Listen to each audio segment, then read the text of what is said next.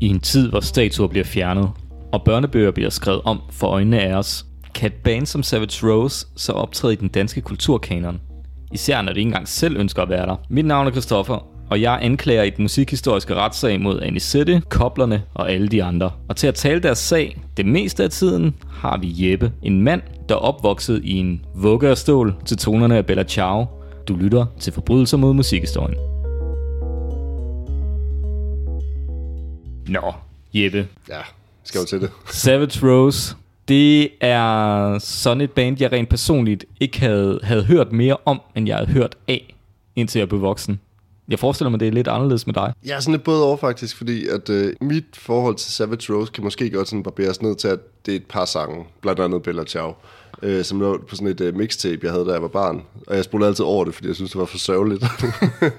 og så da jeg blev teenager, så, øh, så var det ligesom i den der udforskning af hippie-tiden og sådan noget, dukkede sådan nogle plader som In The Plane og sådan noget op, øh, og så købte man dem. Men jeg, det er altså ikke, fordi jeg har skamlyttet det som sådan Nej. slog det mig faktisk lige, da, jeg sådan, øh, da, da vi researchede til det her. Men måske vi virkelig også lige, øh, hvis vi har nogle øh, yngre lyttere derude, siger Savage Rose, der vil sige, nogensinde har været til en demonstration i det københavnske område, så den der lille trold i baretær, der måske står op på scenen ja, det er Anisette. og væser lidt. Det er Anisette. Og der hun, nu, du, altså jeg vil sige, til folk, der sådan, er helt unge og demonstrerer nu her, så er det nok også hende, der, hun ser alt for gammel ud til at stå der. Altså det er jo ligesom hende der, hende der tossen, der altid er sådan tossen til sådan en, en ungdomshuset demonstration. Ikke? Det, det er hende. Ja, men ja. hun er vel ung med de unge, Kristoffer. Meget kan man, altså, det er, hun, hun, hun, har det, det der ungdomlige look stadigvæk, Hun ikke? føler det så meget. Jeg, jeg, jeg tror, at Anisette må være den første, der gik med en tårring i Danmark.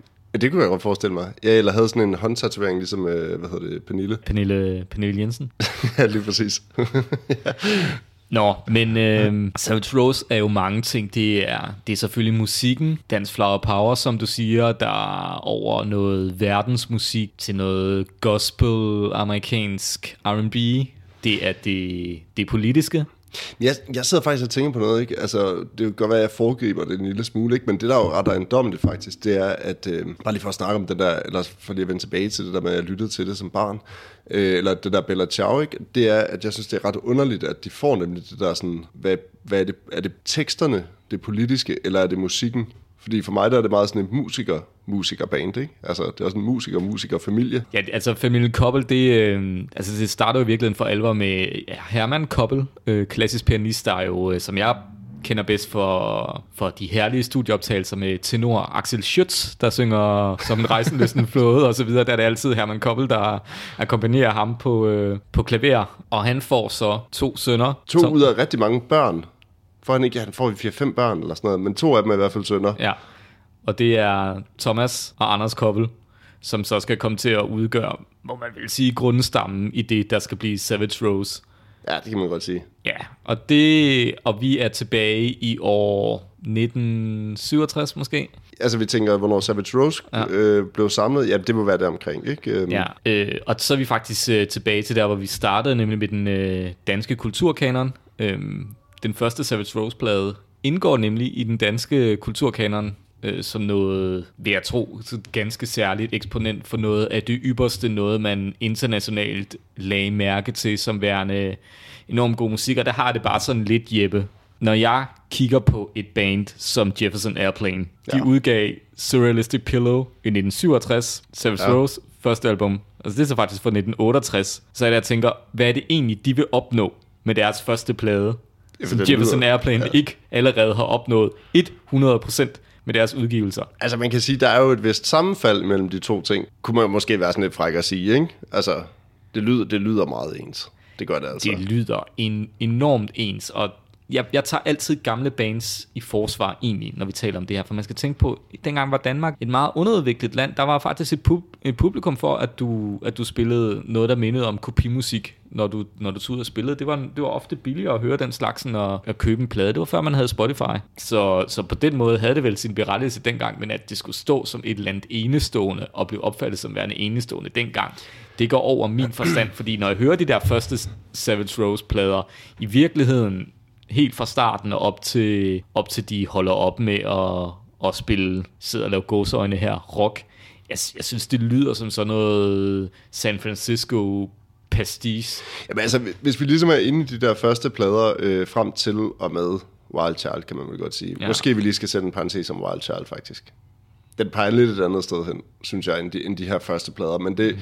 det kan vi altid lige vende tilbage til. Altså, jeg synes virkelig, at de der første plader, det er ret vildt, at man ikke har i Danmark haft en anden sådan perception af de plader, i hvert fald sådan retrospektivt, ikke? når man har et band som for eksempel Jefferson Airplane, man kunne også til Janis Joplin for eksempel. Altså der er jo også meget af det sådan, øh, meget sådan stærk kvindevokal i front, og så det der øh, band i baggrunden, der sådan er, enten er de på, eller også er de fuldstændig på, ikke? Altså, sådan, ja, ja. Øh, altså det, de har bare et gear, og det er bare frem, altså sådan, det, der er ikke nogen variation i det overhovedet, det er så lydmættet, det lydbillede, der er på de der første plader, det er helt vildt. Altså, og så stikker det også i øst og vest, så laver de den der Babylon-plade, som er sådan lidt gospelagtig, og så laver de noget andet, som er lidt mere sådan americana oh, er, det, er, det, er det Babylon, der øh, starter med en hyldest til deres leder? Ja, Malcolm, øh, Malcolm X. Ja.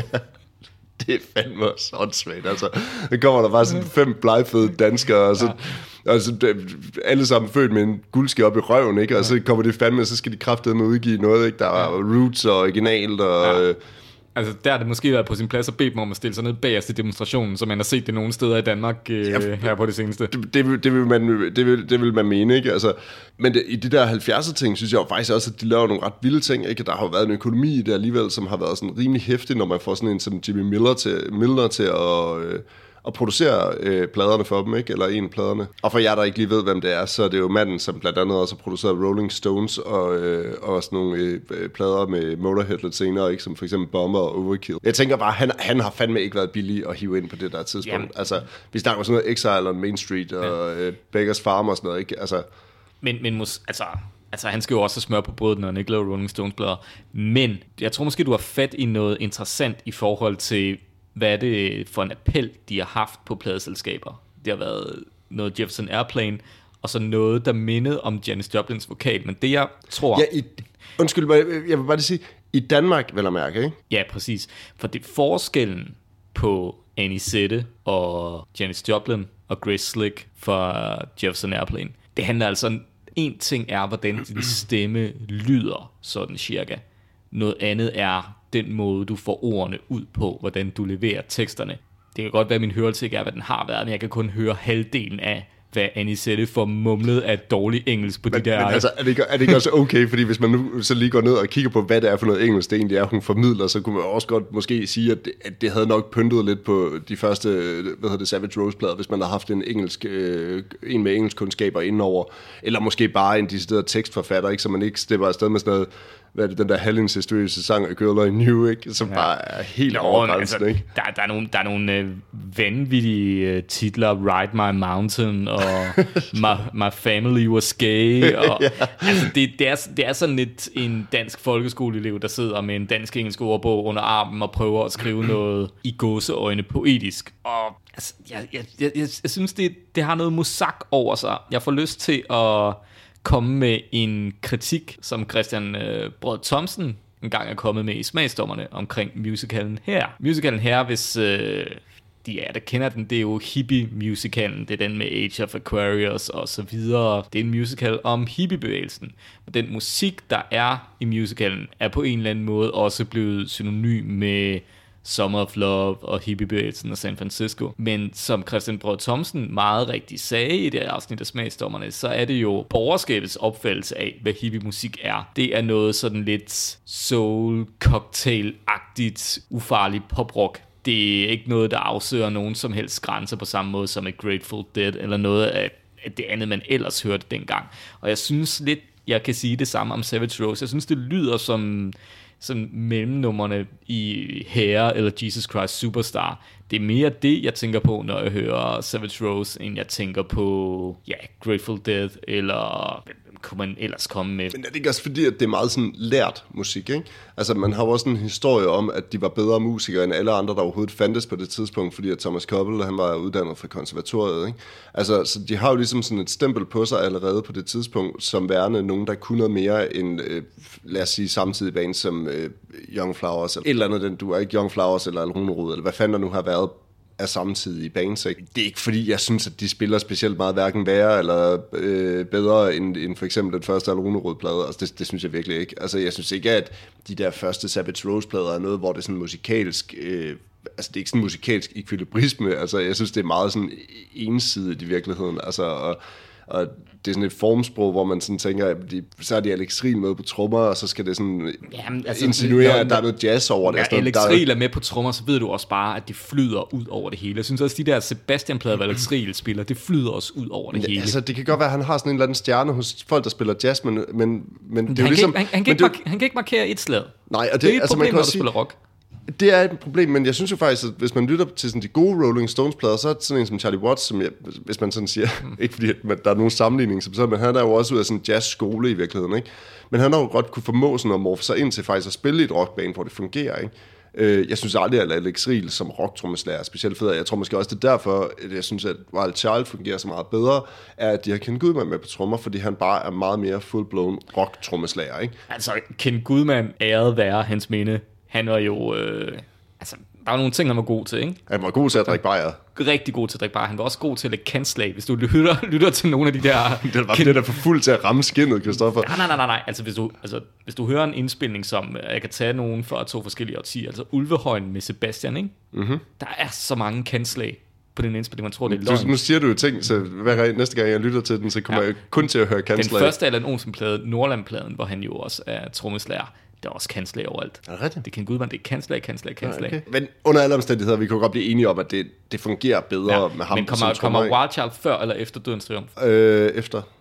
Men det er, sådan, det er jo, hvad er det, Wild Child er fra 74, tror jeg. Ja. Og Dødens Triumf er, er vel sådan noget, Dødens Triumf er vel fra 72, ikke? Men, men sådan noget med det der med ham der Flint øh, inde på det kongelige teater, ja. jo også noget, det er jo også bare virkelig sådan en historie, der bare Ja. ja. goes on forever, ikke? Altså, Men måske vi skal tale om Dødens Triumf nu. Hvad det, han hedder? Flemming Flint, ikke? Flemming. Nej, ikke? ved du hvad, jeg har faktisk lige en ting. Øh, Vi, vi bliver nødt til at runde de der, øh, deres øh, USA-eventyr først. Fordi Ja. det er jo ligesom det, vi er inde i her. Ikke? Fordi man, man kunne godt foranledes til at tro, at uh, Savage Rose, øh, at de sådan, øh, var det der kæmpe store band, som virkelig, øh, hvad hedder det, øh, sådan indtog jazz-scenen og sådan, øh, hvad hedder det, jazz- og roots-scenen i USA, bare sådan nærmest overnight, og så udgav de en hel masse plader, som bare fik mega gode anmeldelser og blev spillet hele tiden i radioen og alt det der. Man kan også øh, faktisk grave nogle anmeldelser op fra den tid, og her er en anmeldelse fra Your Daily Gift øh, fra 1970, Som er deres, hvad, anden, tredje... Nej, det er mere, det er deres fjerde plade eller sådan noget. Øh, Det gik, det, det, det, det gik hurtigt dengang. det er jo fedt, at vi sådan er virkelig forberedt, så vi ved præcis, hvornår det er, de kommer. Ej, hvad er det, der er den første, og så er der In The Plane nummer to, ikke? Og øh, så er der de der Refugee, og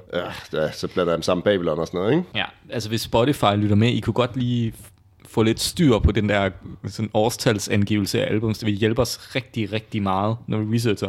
Altså, jeg plejer jo at gå ind på Discogs og søge sådan noget, og når, hvis man bare søger Savage, så, så kommer der jo alle, altså, der, der kommer virkelig mange ting frem, før man når til Savage Rose. Nej, det er deres fjerde plade. Savage Rose, In The Plane, Travelin', og så kommer jo Daily Gift, Refugee, Dødens Tuff, og så kommer Babylon. Okay, den, men de kommer samme år, så det er sådan lidt... Ja, og så kommer Wild Child, ikke? Nå, under alle omstændigheder, der er en anmeldelse her fra øh, USA øh, af Your Daily Gift, som i virkeligheden indkapsler meget af mit sådan, perception af det her band ikke, på det tidspunkt. Also known as the Copenhagen Rhythm and Blues Ensemble, this band has a knack of combining funky riffs with persistent melodies borrowed from where this ignorant American wanders. But though Anicetta's multi-octave Lolita voice is certainly distinctive, i find her about as sexy as Yuma Sumak, and as long as she sings Anders Koppels lyrics, she won't be any fond of wisdom either. Plus C får den i anmeldelse. Jeg ved ikke, hvad det betyder, men det er måske ikke så meget. Så jamen, han har skrevet mere, faktisk. Han har også skrevet en anmeldelse til Refugee. Vil du høre, hvad han skriver der? Ja, det vil jeg gerne. Okay. Fast tempos, soul piano, and I bet Jimmy Miller's production uh, do wonders for Anicetta's Come On, and the lyrics prove that getting late is an universal language. Death to. Den får B.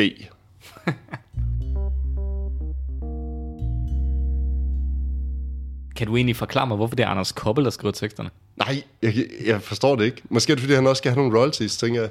Er det sådan uh, Koppelklanens måde sådan at, at, at, at virkelig sådan uh, makse ud ikke, på, Ja. ja. på, på checkene? Altså, Thomas Koppel, han var sådan lidt alfahanden af de to brødre, ikke? Øh, det tænker jeg. Det er ham, der skriver musikken, ikke? Det er ham, Nå, der... det er også ham, der er uddannet på konservatoriet og Ja. komponisten og sådan noget, ikke? Men, men Anders Koppel, det er ham, der er øh, sådan wizard, ikke? Han er Rick Wakeman. Altså, jeg vil jo mene, og nu spiller jeg også Aarhus og sådan noget, jeg vil mene, at Anders Koppel, han er, han er helt fuldt berettet i den danske sådan rock analer. Altså, at han er, han er fandme dygtig. Og jeg synes også, at nogle af de ting, han har lavet senere hen, har også ligesom cementeret hans position i dansk rock. Altså, at han er med på, på Bent Jacobsens bøsseplade og sådan noget. Det synes jeg bare er vildt. Altså, sådan... Du, Jeppe, du vil næsten inhabil her, at du vil mødt ham flere gange og nærmest været starstruck. Og... Jeg har faktisk, jeg har faktisk mødt de fleste af de der couple, øh, i couple op til flere gange. Men jeg, han er faktisk en ualmindelig sympatisk fyr, øh, Anders Koppel.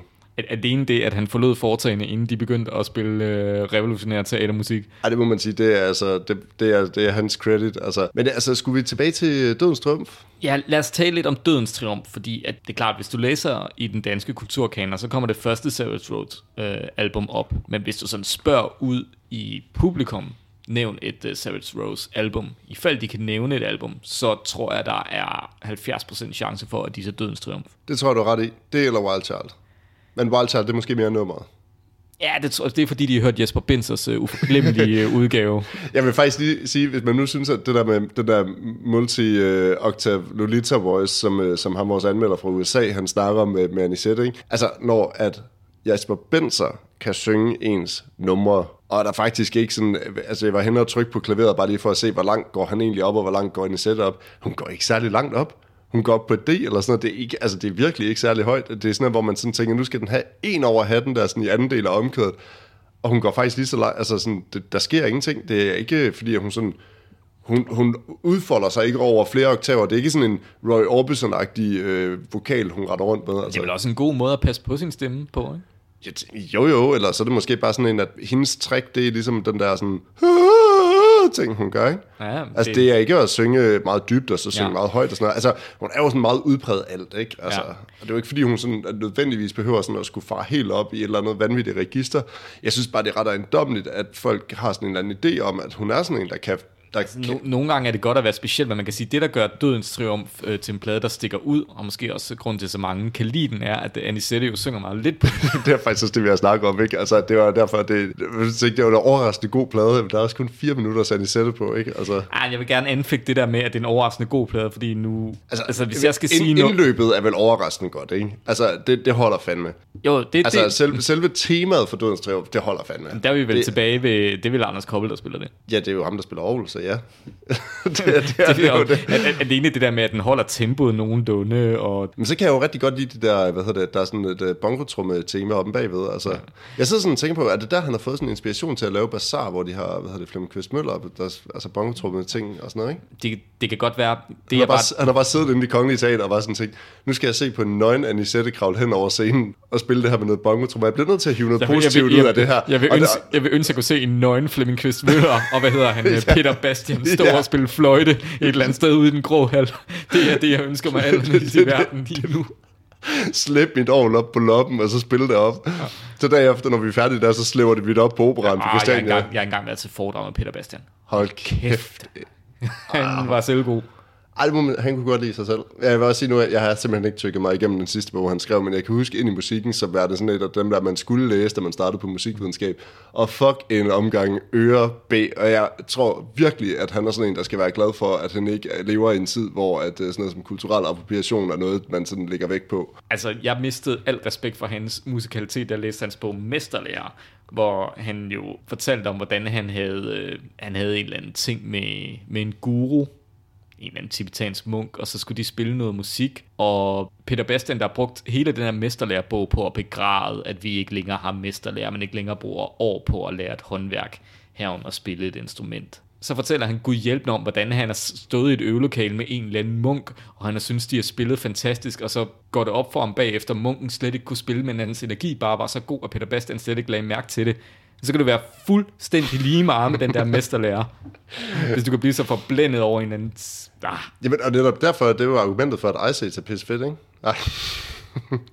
Nå, Nå det, det, det var Peter Bastian. Jeg, jeg synes, at Dødens Triumf, jeg synes, det lyder bedre end de andre Savage Rose plader. Jeg synes, coveret er rigtig flot. Rigtig, rigtig flot cover. Jeg synes, at musikken lyder som sådan noget, man hører. Ikke i et venteværelse, mere sådan, når du er i telefonkø hos din læge, der ikke har fået lavet sådan en køfunktion. Jamen, det er måske rigtigt nok. Men kan vi, altså, jeg synes faktisk generelt coverartet på de første plader, det er faktisk overordnet set er ret godt. Refugee ikke så meget, Your Daily Gift heller ikke så meget, men jeg synes Babylon er meget ikonisk, og det var måske også, den har vel også en eller anden reference til nogle af de der Blue Note-plader i virkeligheden, ikke? Det der sort-hvide cover med Babylon skrevet med de der stencil øh, ud bogstaver. Sådan, det, det, er jo faktisk, det er jo faktisk ret elegant lavet i virkeligheden, ikke? Altså også hvis man sådan lige ser på samtiden, hvad der ellers der bliver lavet på det tidspunkt af cover art, ikke? Altså, jeg, jeg, synes, jeg synes faktisk, de er flotte, de der covers der. Sådan helt generelt. Wild Child, not so much. Nej, det er den jordens Den der. grimmeste hestemaleri. ja. Men vi skal tale lidt om Wild Child. ja. Jeg kan ikke helt forstå, at du synes, det er så god en plade. Nej, jeg synes heller ikke, måske det er så god en plade, men jeg synes nummeret er rigtig godt. Altså, jeg synes faktisk, det holder. Jeg synes, Det er at, fordi, du elsker Jesper Binser. Jamen, det kan godt være, det er, fordi jeg elsker Jesper... Nej, jeg gør ikke. Men jeg synes faktisk, det der, det der holder ved den, det er jo, at de ligesom bare får et andet... De får en anden backing-gruppe, ikke? Altså, al respekt til Jens Rusted, der spiller bass på de første plader, ikke? Altså, han er jo... Han skred vel midt under en turné, fordi han var så skidetræt af, at uh, Thomas Koppel og Anisette, de... Uh... De begyndte at knalde. Ja. Ja, det kan godt være. I øvrigt, hvad, altså, er hun sådan en, øh, er hun sådan en, der har skubbet hende der Ilse Marie Koppel ud af sengen, eller hvad? Ikke, ikke, hvis man spørger Anisette.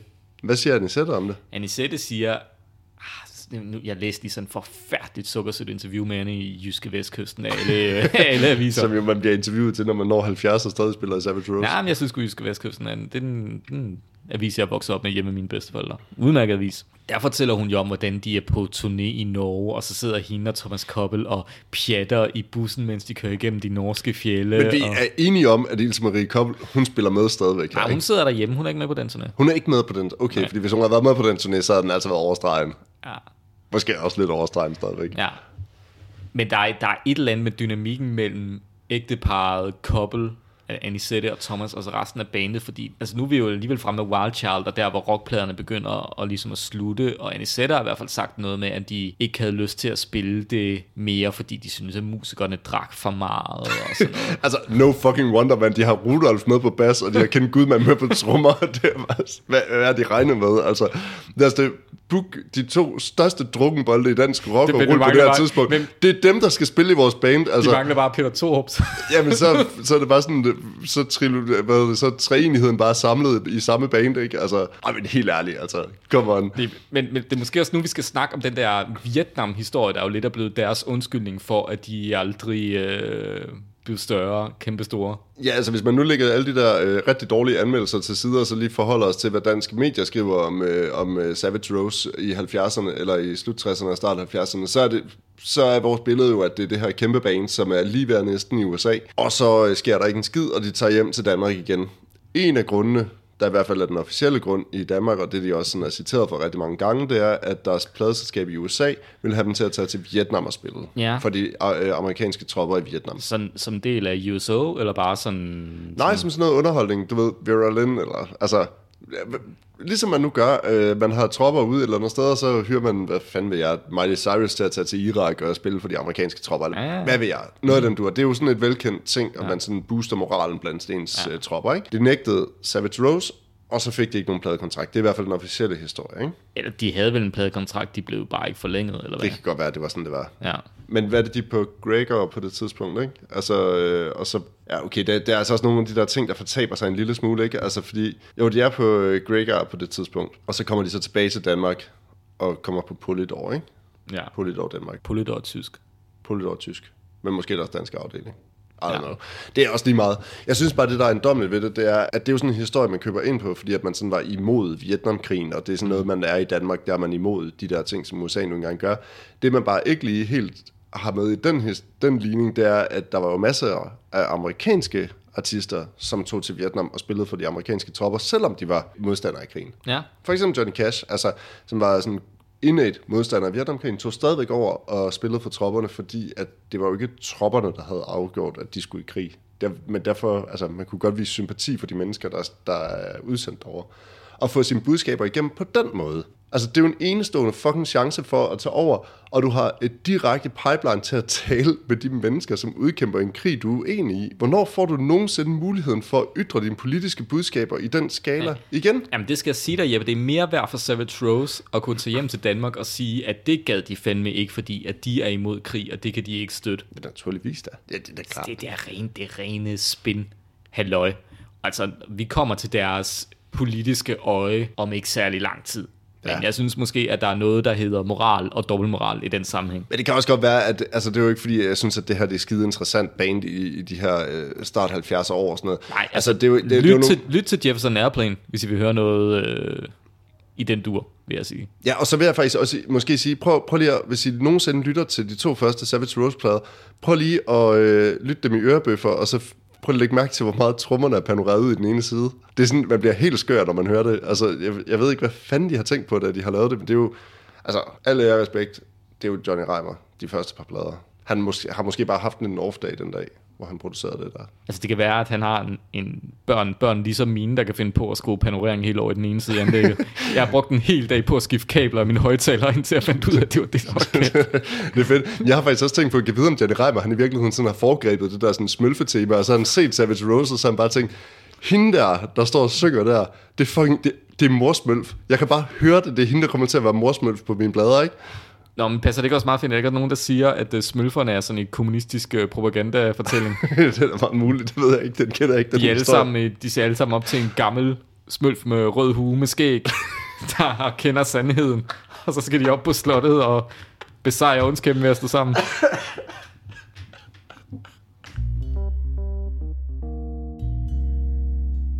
Alle eventyr har en ende, og for Savage Rose slutter det amerikanske eventyr så altså med, at øh, de ikke gider spille for de amerikanske tropper i Vietnam. Eller hvis det nu var det, der var sket. Heldigvis kan man tage hjem øh, til lille Danmark, men ak, der er det ikke velset og vil gå væk fra rockmusikken og begynde at synge på dansk. Det er Anisette, der har sagt det. Branchen kunne ikke lide, at vi sang på dansk.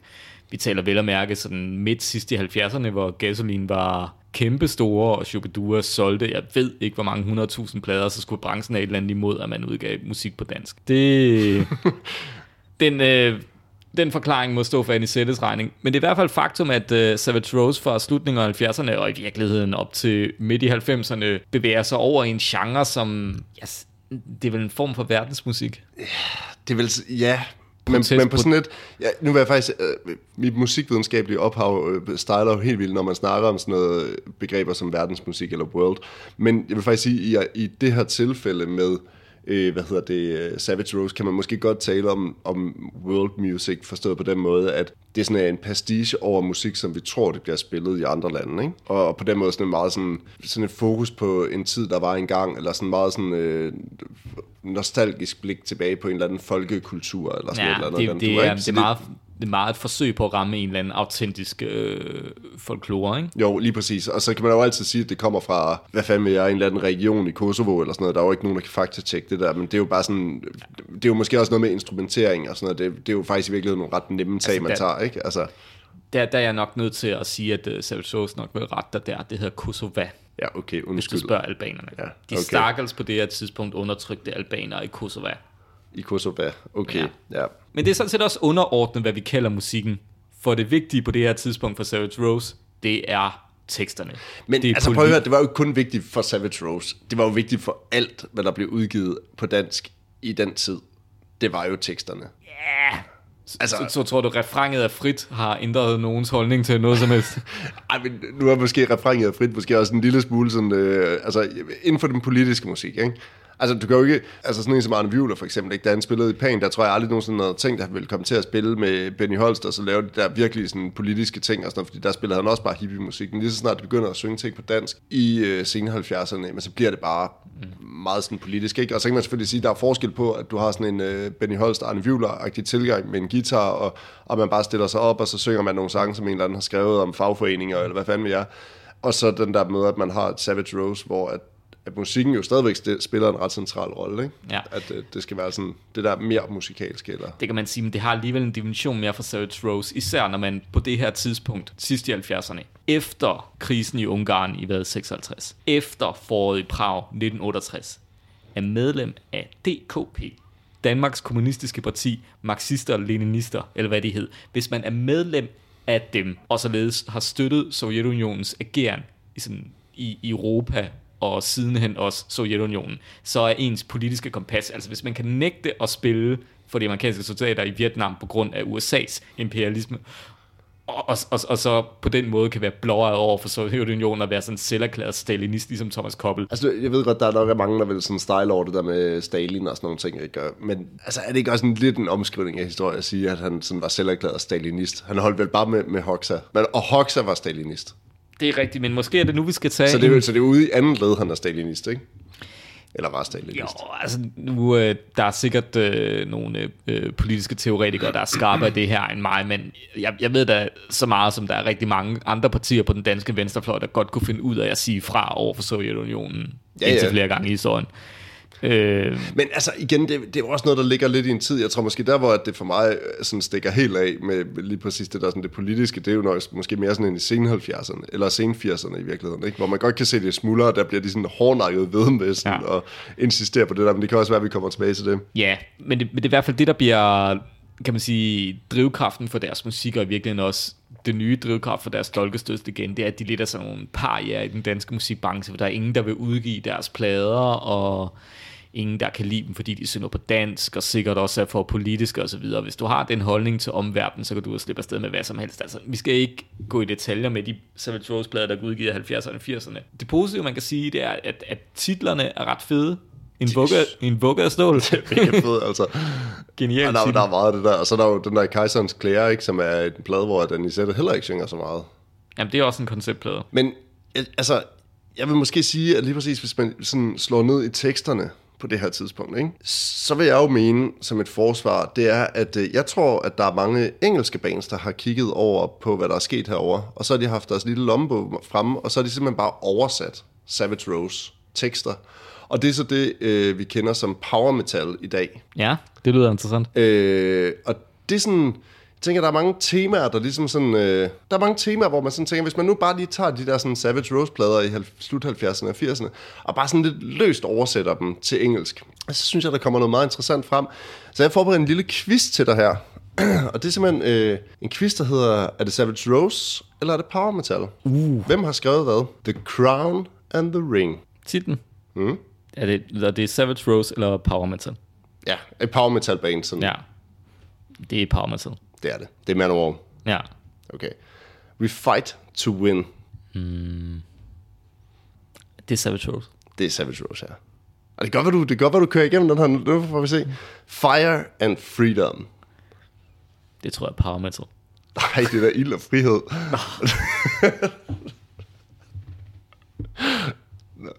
Okay, her kommer der så et lidt længere øh, noget fra et vers.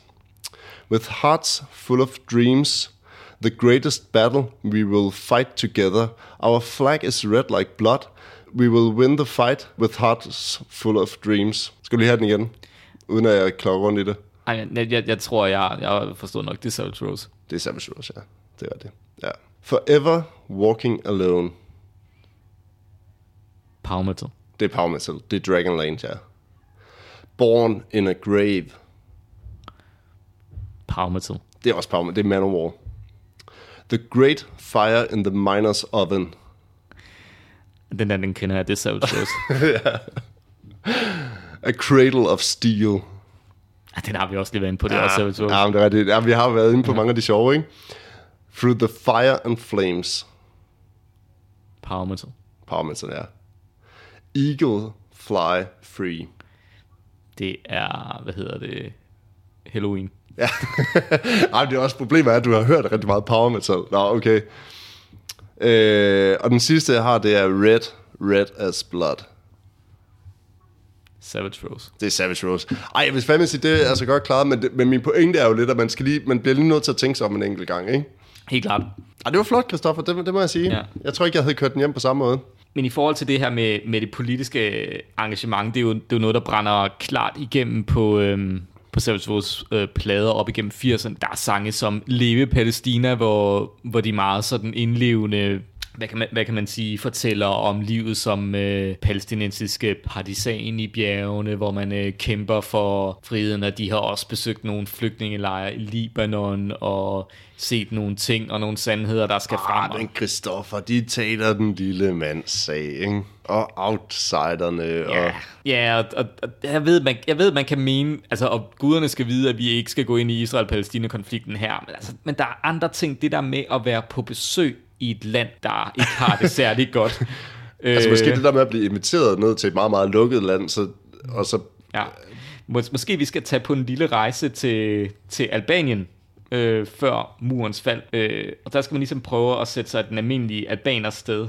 Man skal forestille sig et øh, rigtig, rigtig fattigt land, der har været igennem utrolig meget øh, før, under og efter begge verdenskrige. Man har været sådan lidt kastebold imellem øh, mellem stormagter. Det er jo Men bare man den vestlige imperialisme skriv om Ja. Albanien, man, Christoffer. man, er skal, jo- man skal forestille sig en, øh, en, en hverdag, hvor ens liv er meget veldokumenteret. Sikkerhedstjenesten lå nemlig inde med en øh, rapport om hver eneste voksne person i Albanien på et her tidspunkt. Øh, Også internt i sikkerhedstjenesten. formentlig, der, der lå der formentlig øh, dobbelt, øh, dobbelt øh, hvad hedder det, øh, dobbelte rapporter. Hvis man var turist øh, i Albanien, øh, så kunne man også godt regne med, at, øh, at hvis man øh, havde sex på hotelværelset, så blev det helt sikkert, øh, så lå den optagelse et eller andet sted. Alle hotelværelser i, i Tirana var nemlig udstyret med mikrofoner. Derudover blev der bygget øh, bunkers, øh, sådan militær bunkeranlæg ved, øh, rundt omkring i hele landet, øh, når den udenlandske invasion kom. Og det brugte man sådan alle de få penge, man havde på. Øhm, Jamen, du, altså, du må jo tænke på, at de havde i hvert fald to tredjedel af deres statsbudget gik jo til kulturen. ja. Hvis du så igen forestiller dig, at du er albaner, almindelig albaner, så er der på et tidspunkt øh, måske et valg, og du skal ned og stemme. Det er meget nemt, fordi at hvis du vil stemme på Kommunistpartiet, så er der en rød boks. Og hvis du vil stemme på de reaktionære kræfter, så er der en sort boks. Og hvis du lægger en stemme i den sorte boks, så er det nok sidste gang, du vil få lov til at lægge en stemme i den røde eller den sorte boks. Kommunistpartiet fik så også øh, 93,6 procent af stemmerne, og der må man sige, det er jo ret godt gået af dem, der har stemt på noget. Altså, jeg tager hatten af for folk, der går over og lagt den i den sorte boks. Ja, hvad, kan, hvad kan man sige? Derudover, hvis du, øh, lad os sige, du gjorde noget dumt, og du blev desperat, du, hvad, ved jeg, Strækket? strækkede, eller demonstrerede, eller et eller andet, øh, begik en, øh, noget kriminalitet, det vil din, resten af din familie nok blive træt af, for de vil nemlig også blive straffet. Hvad så? Der er der, så, kunne de, så kunne de jo lade være. Ja, eller hvis du valgte at flygte væk fra Albanien, kunne nok også godt regne med, at... Øh, Jeg tror, at man var lige ret der. Jeg tror ikke, man flytter væk fra Albanien Nej. på det her tidspunkt. Det, I hvert fald ikke, hvis man øh, er en af de øh, sådan cirka hver sjette albaner, der på et eller andet tidspunkt øh, nåede at være i fængsel. det var også hæftigt. ja, så det er, så det er, det er hverdagen i det, i det dejlige land Albanien. Øhm, Hvor er det også random, at de vælger det land? Men der er Savage Rose nemlig også på besøg. Og der kan man jo, der kan man sige, altså med deres blik for de undertrykte her i verden, palæstinenser, romaer, cigøjnere, som man jo sagde dengang. Der skulle man også tro, at, øh, at Savage Rose ville have, have blik for, den, hvordan det var at leve i et land, som det Albanien, vi lige har beskrevet. Altså, hvad kan man sige? Thomas Koppel, han, øh, han, har, han har en lidt en anden opfattelse af Albanien som land. Han, jeg tror virkelig, han mener, at, øh, at vi har meget at lære af dem. Jeg citerer fra Thomas Koppel. Vi har da en form for demokrati i Danmark, men den almindelige albaners indflydelse på udviklingen er større end den almindelige danskers. Alle vigtige spørgsmål i Albanien drøftes med hele befolkningen. Ja, yeah. og det siger vi, og det er så i et land, hvor man skal lægge sin stemme i en rød eller en sort stemmevoks. Derudover, om, øh, om de har lov til at strække i Albanien. Vi skal udstede et land, hvor man straffer hele familier, hvis nogen øh, begår en forbrydelse. Der mener Thomas Koppel, at der vil være få tilskyndelser til strækker, fordi den enkelte arbejder har et utroligt stort ord, har skulle have sagt. De er med til at planlægge og fordele arbejdet. Derfor vil en strække både være usædvanlig og mærkværdig. For hvem skal man strække imod, når man selv tilrettelægger sit arbejde? Ja, Og om de sådan uroligheder, der har været, så siger Thomas Koppel øh, på det her tidspunkt i 80'erne, at der ikke er et opgør med rod i befolkningen. Det er jeg helt sikker på. men det, det har han måske også ret i, fordi hvis 93 procent har stemt på Kommunistpartiet, så er det jo også et mindretal, der laver det der. Altså, Ja, det er det jo.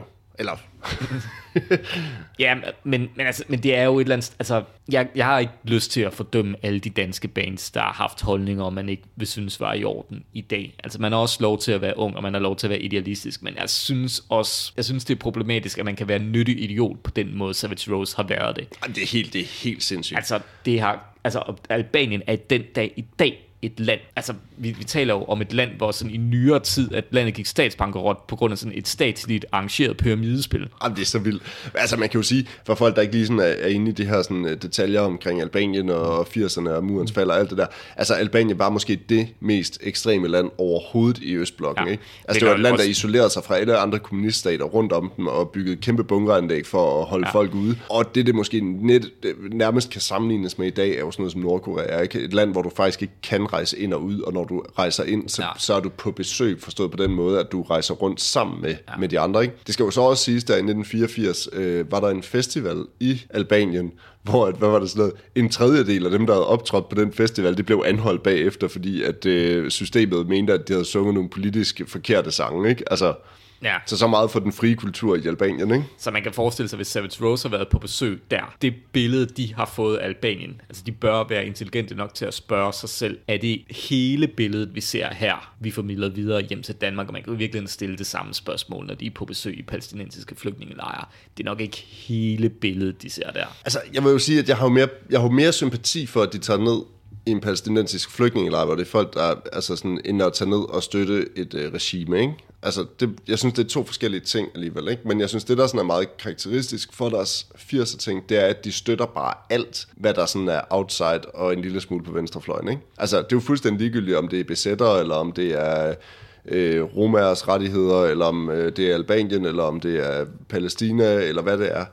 Det er jo altid den lille mand, der kæmper, ikke? Eller mindretallet, der kæmper mod Ja. overmagten. Undtagen når det så rent faktisk er overmagten i et land som Albanien, for eksempel, hvor man så går ind faktisk og støtter det her mega biokratiske, hvad hedder det, maskineri af, en, af et statsapparat, ikke? Altså, Ja. hvilket er vildt, vildt underligt, altså. Ja, men altså, det er jo også lidt som om, at de på det her tidspunkt, at det er meget, meget tydeligt, at de lever i deres egen verden. Alene den måde, de laver musik på, det er jo sådan noget, sådan en sang i en teaterforestilling. Det er leve Palæstina, og vi vil mindes det ene og det andet. Altså, der, der, der er noget gammeldags over deres tekster også, og deres måde at formidle deres politiske budskaber på. Altså, man skal måske også sige, at der var måske også en grund til, at øh, sådan en som Thomas Koppel, han brugte det meste af 80'erne på enten at være på, øh, på kontanthjælp, eller så arbejde som pædagogmedhjælper, ikke? Altså, der var måske ikke så mange penge i at tage ud og spille den der slags musik, ikke? Altså, så man Jamen, kan jo sige, altså, som det- idealister kan jo egentlig godt have et eller andet Hvem, sådan... hvem, hvem skulle betale for dem? De eneste, der gider at høre det, lort, er skulle da mennesker uden penge.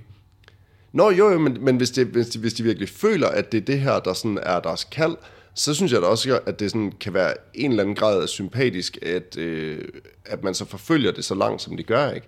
Jeg synes ikke, at det er her, de begynder at blive dobbeltmoralske. Ikke et, lige den her del af det, synes jeg ikke er så dobbeltmoralsk. altså, så der, så er der alt muligt andet ved det, som fucker helt op. Og sådan noget. Men, men når de faktisk selv lever på en sten og bor i en eller anden koloni herude i Sydhavn og sådan nogle ting, og, og selv er sådan nogen, der sælger, jeg hørt sådan Anders Ko, eller Thomas Koppel forklare, at de sådan måtte sælge hans gamle Anders Sandblad for at få brød på bordet og sådan noget, ikke? Altså sådan virkelig været ludfattig, ikke? Altså, Det fandme også spændet dig, Jeppe Gud, dit ej, mand. jeg skulle da Masser af penge, mand. masser af penge. Der, derudover, jeg har også lidt et problem med hele den der verdensmusiktanke, at nu vil vi øh, udbrede kendskabet til diverse øh, subgenre og folkemusik, det ene sted og det andet fra en eller anden overset kunstner fra et eller andet land. Vi skriver en hyldesang til en eller anden digter. Altså, måske I bare skulle promovere hans arbejde. Måske I bare skulle promovere de musikers musik. Hvorfor er det, det er så vigtigt at høre albansk øh, folkemusik i Savage Rose aftapning på dansk? Ja, det kan du have ret i, og så måske også fordi, jeg synes, der ligger ret implicit, at du bliver nødt til at være en ret god musiker, for at du bliver taget seriøst i den der sammenhæng, ikke? Altså, sådan, det er jo ikke bare sådan, øh, altså, de har en eller anden sådan, øh, de har noget, de kommer ind i det der med, med et ethos på en eller anden måde, som gør, at de, de kan tillade sig at gøre det, ikke? Hvor at jeg tror, at hvis det var en eller anden anden, der bare sådan sagde, men nu samler jeg sgu den her øh, harmonika op, og så spiller jeg bare nogle skalaer, der lyder lidt, eller et eller andet, ikke? Så tror jeg, at han vil blive stemplet i de der kredse, som Savage Rose, som værende sådan en total fraud, sådan en som, altså, at du bliver nødt til, at det, det skal være autentisk på en eller anden måde, det skal være true, ikke? Og det kan du kun ved ligesom at studere og ved at sådan, have den der meget sådan mus- musiker øh, tilgang til, til det at spille, ikke? Ja.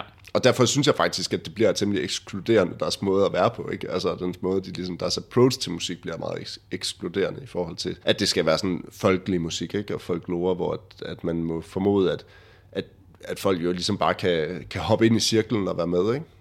Og det er jo ikke det indtryk, man får af Savage Rose, når de, når de sådan spiller til ungdomshuset demonstrationer, eller hvad fanden de nu har gjort der, ikke? Altså, Man må sige, at Savage Rose alligevel har klaret det rigtig, rigtig godt, og de har også formået at bo i nogle steder, der ikke bare er en koloni her i Sydhavnen. De har boet i USA i mange år og udgivet plader og ikke manglet noget. Der er et eller andet ved dem. Oh, men det er jo først senere, altså jeg, jeg synes noget af det, hvor jeg synes, at Savage Rose er voldsomt interessant, i hvert fald i forhold til sådan det politiske, og i forhold til det ryg, de faktisk gør, da de flytter til USA, er når man ser nogle af de der DR-dokumentarer fra øh, starten af 90'erne om Savage Rose. Fordi et, der er aldrig nogen, der konfronterer dem med, med deres øh, politiske overbevisning. Altså, det er der ikke. Det er bare en Jørgen Demilius, der sidder og holder mikrofonen, og så snakker de om øh, Savage Rose, eller snakker om Anisette, og snakker om, at nu skal de også flytte til USA, eller et eller andet, den duer, ikke? Altså, og, og de kan slippe afsted med hvad som helst. Det er også noget med, jeg synes, de har sådan en fuldstændig mangel på respekt for den menige mand i det her land, for eksempel, ikke? Jeg synes, de har mangel på respekt for folk, som er entreprenanter og gør ting, og det bygger jeg på, at hvis man ser en af de der interviews med Thomas Koppel fra den tid, med, hvor Jørgen Demilius sidder og interviewer ham, så snakker de om sådan de første Savage Rose-koncerter, hvor det var sådan, at Savage Rose var en af de første bands, der sådan spillede halvturnéer i Danmark, altså tog i en eller anden idrætshal og så spillede der. Og der forklarer Thomas Koppel, han tegner ligesom sådan et billede af, hvordan de fik deres penge for de her shows med, at det var sådan en, det første sted, de kom hen, der stod der sådan lidt halvtyk mand i, øh, i jakkesæt, med sådan en øh, cigarkassen under armen og med en cigar i munden, og det var så kasseren for den der lokale forening, der havde sat det her show op med Savage Rose, og så er pointen, at han ikke kunne finde ud af at udtale deres navn. Så det er sådan noget Salavanger Rose og Stavanger Rose og alt muligt andet og sådan noget. Og det synes de er vildt sjovt, og at den der mand, den bliver sådan beskrevet, at han følger med. Det er sådan ligesom den samme type mand, der kasserer i alle de der små idrætsforeninger, ham der holder på pengene, og sådan billedet på kapitalisten, ikke? Det er fucking ham, der betaler deres penge, mand. Det er ham, der har booket dem. Det er ham, der laver det her show. Det er ham, der sætter det op. Det er ham, der sørger for, at der kommer mennesker ind til det her show, ikke? Altså, og så er man så fucking nedladende over for ham, ikke? Altså, over for den type, de, de, de sådan maler et billede på, ikke? Altså, nu... Og hvis han ikke havde passet på penge, hvad fanden var så sket? Så havde de ikke fået deres penge, eller hvad? Altså, Ja, det, tror, det tror jeg, de har haft et problem med. Jeg, jeg tror gerne, Savage Rose vil, vil have deres penge. det tror jeg også. Det Det altså, er- jeg tror, det er de færreste bands, der tager ud og spiller, og så håber på ikke at få deres penge. Så det er måske okay, at han holdt fast i kassen med kontanterne. Det var før dankortets tid, det her, vi Ja. taler, ikke? Altså, jeg synes bare, det er nedladende helvede til. Nå, men altså, Savage Rose, det skyldes jo, at de ikke er mennesker, mænd og kvinder af folket.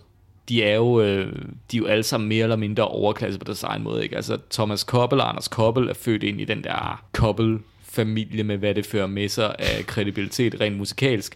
Anisette er jo en, på en eller anden mærkelig måde øh, perfekt medlem af far til fire familien. Hun er søster til, øh, til en kvinde. Øh, søster har haft en meget, meget hård barndom. Øh, jeg ved ikke, om de ved det, men... Øh, men Anisettes øh, søsters familie, det er en familie, der ikke har nogen mor, øh, så den ældste datter, søs, øh, hun har ligesom overtaget husmorrollen, og hun virker sådan meget nervøs hele tiden, og sådan lidt sådan ængstelig, og hun har mod, over, tydeligvis overtaget alle morens pligter i køkkenet og i hjemmet. Måske også i soveværelset, hvem ved. Øhm, så er der en anden datter, det er så Mie, Anisettes søster, og hun virker som en, der er gået ekstremt tidligt i puberteten, og så hun kørt sådan en vild Lolita-stil og flytter med alt og alle, der kommer inden for døren, ikke? Så er der en lillebror, der er mere eller mindre overladt til sig selv. Han går rundt med en elefant hele tiden. Altså, altså fremmede mænd går ind og ud af det hus, uden at nogen siger noget som helst til det. Så det var pludselig, 50'erne, ikke? Det var, pludselig ud af det blå, så dukker der sådan en onkel Anders op fra Amerika. Altså, der er ingen, der ved, om han er i familie med, ham. han, han dukker bare op, og så, så hænger han ud og snakker med børnene, og jamen altså, det, det lugter af tøndersagen for mig. Og den eneste, der har det godt i de film, den eneste, der slapper af og hygger sig, det er faren. Og det tror der fanden. ja, det er også okay. Han er skide fedt, så man skal tænke på det, det Anisette er rundet af. Det kan man måske have lidt respekt for. Ja, så var hun vel også sådan en børnestjerne i det der, sådan, øh, hun har jo også indspillet nogle plader med sin søster og sådan noget, og så var hun med i de der The Dandy Swingers og sådan noget, ikke? I, Ja. øh, i start, eller sådan i midt 60'erne og sådan noget, ikke? Så altså igen, hun, hun er jo, altså hele det der slæng er jo, som du siger, født ind i, altså født med en guldske i røven på en eller anden måde, ikke? Altså, så det er også nemt at være socialist, altså. Det er det jo. Men i bund Men de taler jo også på så taler de Lindø øh, værftets øh, sag, og så taler, så laver de et fodboldsang, og altså sådan, det er jo folkeligt, Christoffer. i den udmærkede bog, Jydens håndbog til overlevelse i København, der er der en guide til, hvordan man skal vide, om en demonstration er en, man skal gå til eller ej. Er det okay at gå til den her demonstration? Sådan rent får man problemer med det. Man ved, at hvis Anisette er med til demonstrationen, så er du home safe. Så kan du godt færdes i København. Så bliver du ikke, øh, så bliver du ikke udskammet. Og jeg føler jo lidt, det er den funktion, de har den dag i dag. De er sådan et token hippie band, de er sådan token politisk band. De er på en eller anden måde fået positioneret sig som nogen, der er dygtige musikere med de rigtige holdninger. Og jeg synes, når man kratter ned i det, så er det en, for at nu bruge et godt øh, gammelt venstreorienteret udtryk, jeg synes, det er en papirtiger. Der er intet ved musikken, og der er ingen konsistens ved deres politiske holdninger. De er vel et eller andet sted 68'ernes husband i Danmark, ikke? Hvad alt, hvad det indebærer af dårlig udlandsplagiat og hykleriske politiske holdninger. Jeg tror, vi har trukket dette KFA for hippietiden igennem sølet længe nok. Det er tid til en straffemåling. tænker jeg også. For øvrigt, vil du godt lige høre noget sjovt? En lille, en lille kuriositet her til sidst. Ja. Tror du, at øh, Anisette og Thomas, de fejrede deres to års bryllupsdag sådan med, et, med sådan virkelig med champagnebobberne, der sprang og sådan noget? 20 års bryllupsdag. Nej, to års bryllupsdag. To års bryllupsdag. Pff, De blev gift relativt sent, ikke? Jo. Hvilken dato blev de gift? 1. maj. Ej, den er, den er mere subtil. Nej, det ved jeg ikke. 11. september 1999. Ja, okay. Ja, der kan man bare se. Jeg tror, når man tænker på, hvad visse DR hver der har udtalt den dag, så er det ikke umuligt, at de har været... Øh, jeg tror ikke, jeg tror ikke nødvendigt. Jeg tror, de har haft et nuanceret syn på den sag, lad mig sige det sådan. Ja, det kan godt være, altså. Vil forsvaret lægge ud, eller skal anklagerne... Øh... Når man anklager, kan jeg godt lægge ud. Det er okay. Så tager vi den på, så tager jeg den i baghånd. Jamen, jeg synes, at... Øh, altså, nu er Thomas Koppel jo ikke længere blandt os, men jeg synes, det måske, at Anisette kunne finde opbakning fra, fra nogle gode danske musikere, måske en masse Langer, måske lidt andre, simpelthen tage, tage ned og krydse deres spor og tage tilbage til Albanien og måske øh, udtrykke nogle af deres, øh, deres beundring for det gamle regime nu, eventuelt til en støttekoncert og se, hvordan øh, folk tager imod det der, måske snakke med nogle af de mennesker, der har oplevet at se deres øh, familiemedlemmer blive sat i fængsel og henrettet af et regime, som øh, Anisette og, og Thomas Koppel mente var noget af det mest øh, folkelige, man kunne finde i hele verden. Det vil være min straf. Det, vil- jeg, det, vil jeg, fandme- det vil jeg fandme gerne se. Skulle det være dækket af det, er så? Altså, jeg, en, jeg, koncert, tror, en koncert for Tirana. det, der, der ligger en dokumentar, men den skal instrueres af Mads Brygger. ja, selvfølgelig. Ej, det ville fandme være fedt. Fuck, det kunne være fedt. Nå, altså, jeg vil sige, at uh, som forsvarer, så er det jo fedt at lægge i baghånden, ikke? Fordi at jeg har egentlig altid godt kunne tænke mig at se Anisette få arbejde på sådan et stålvalseværk i Østeuropa et eller andet sted. Sådan et, øh, måske sådan, en, altså sådan et eller andet sted, hvor der ikke er alt for meget afskærpning og udluftning og sådan nogle ting. Eller måske sådan en, måske sådan en regulær brunkulsmine i DDR. Det, det kunne jeg fandme godt tænke mig at se. Og så tænker jeg også, at hvis man gjorde det i dag, altså sådan man lige leger lidt med at noget tidsforskydning og sådan nogle ting, så vil jeg bare mene, at det ligger fuldstændig til højrebenet for TV3 at lave sådan et reality-program over den setting. Det skulle så hedde Anisette i Østblokken, og lidt som det der DR-program, hvor de der forkælede unge øh, sådan forbrugere tog ud til Indien, og så skulle arbejde som sådan på tøjfabrikker og leve ligesom inder og sådan noget. Så skulle det så være Anisette i Østblokken, ikke? Prøv lige at høre det her indløb, Christoffer til sådan et program, ikke? I dag skal Anisette op til formanden og få en reprimande, da hun for tredje gang har taget en spraglet kjole på og er i barter inde på stålvalsværkets gulv. Senere stoppes hele produktionen i flere timer, da Anisettes hår har sat sig fast i stålvalsen. Næste afsnit skulle så være Anisette, der besøger en sønderknust Olga og Piotra, der nu må vente yderligere fem planøkonomiske år, før de kan modtage deres nye Wartburg 353. Det skulle være min straf. Altså, det program ved jeg dem godt til. Ikke? Altså, den er serveret for dem. Og med de ord slutter det der afsnit af Forbrydelser mod musikhistorien. Vi høres ved.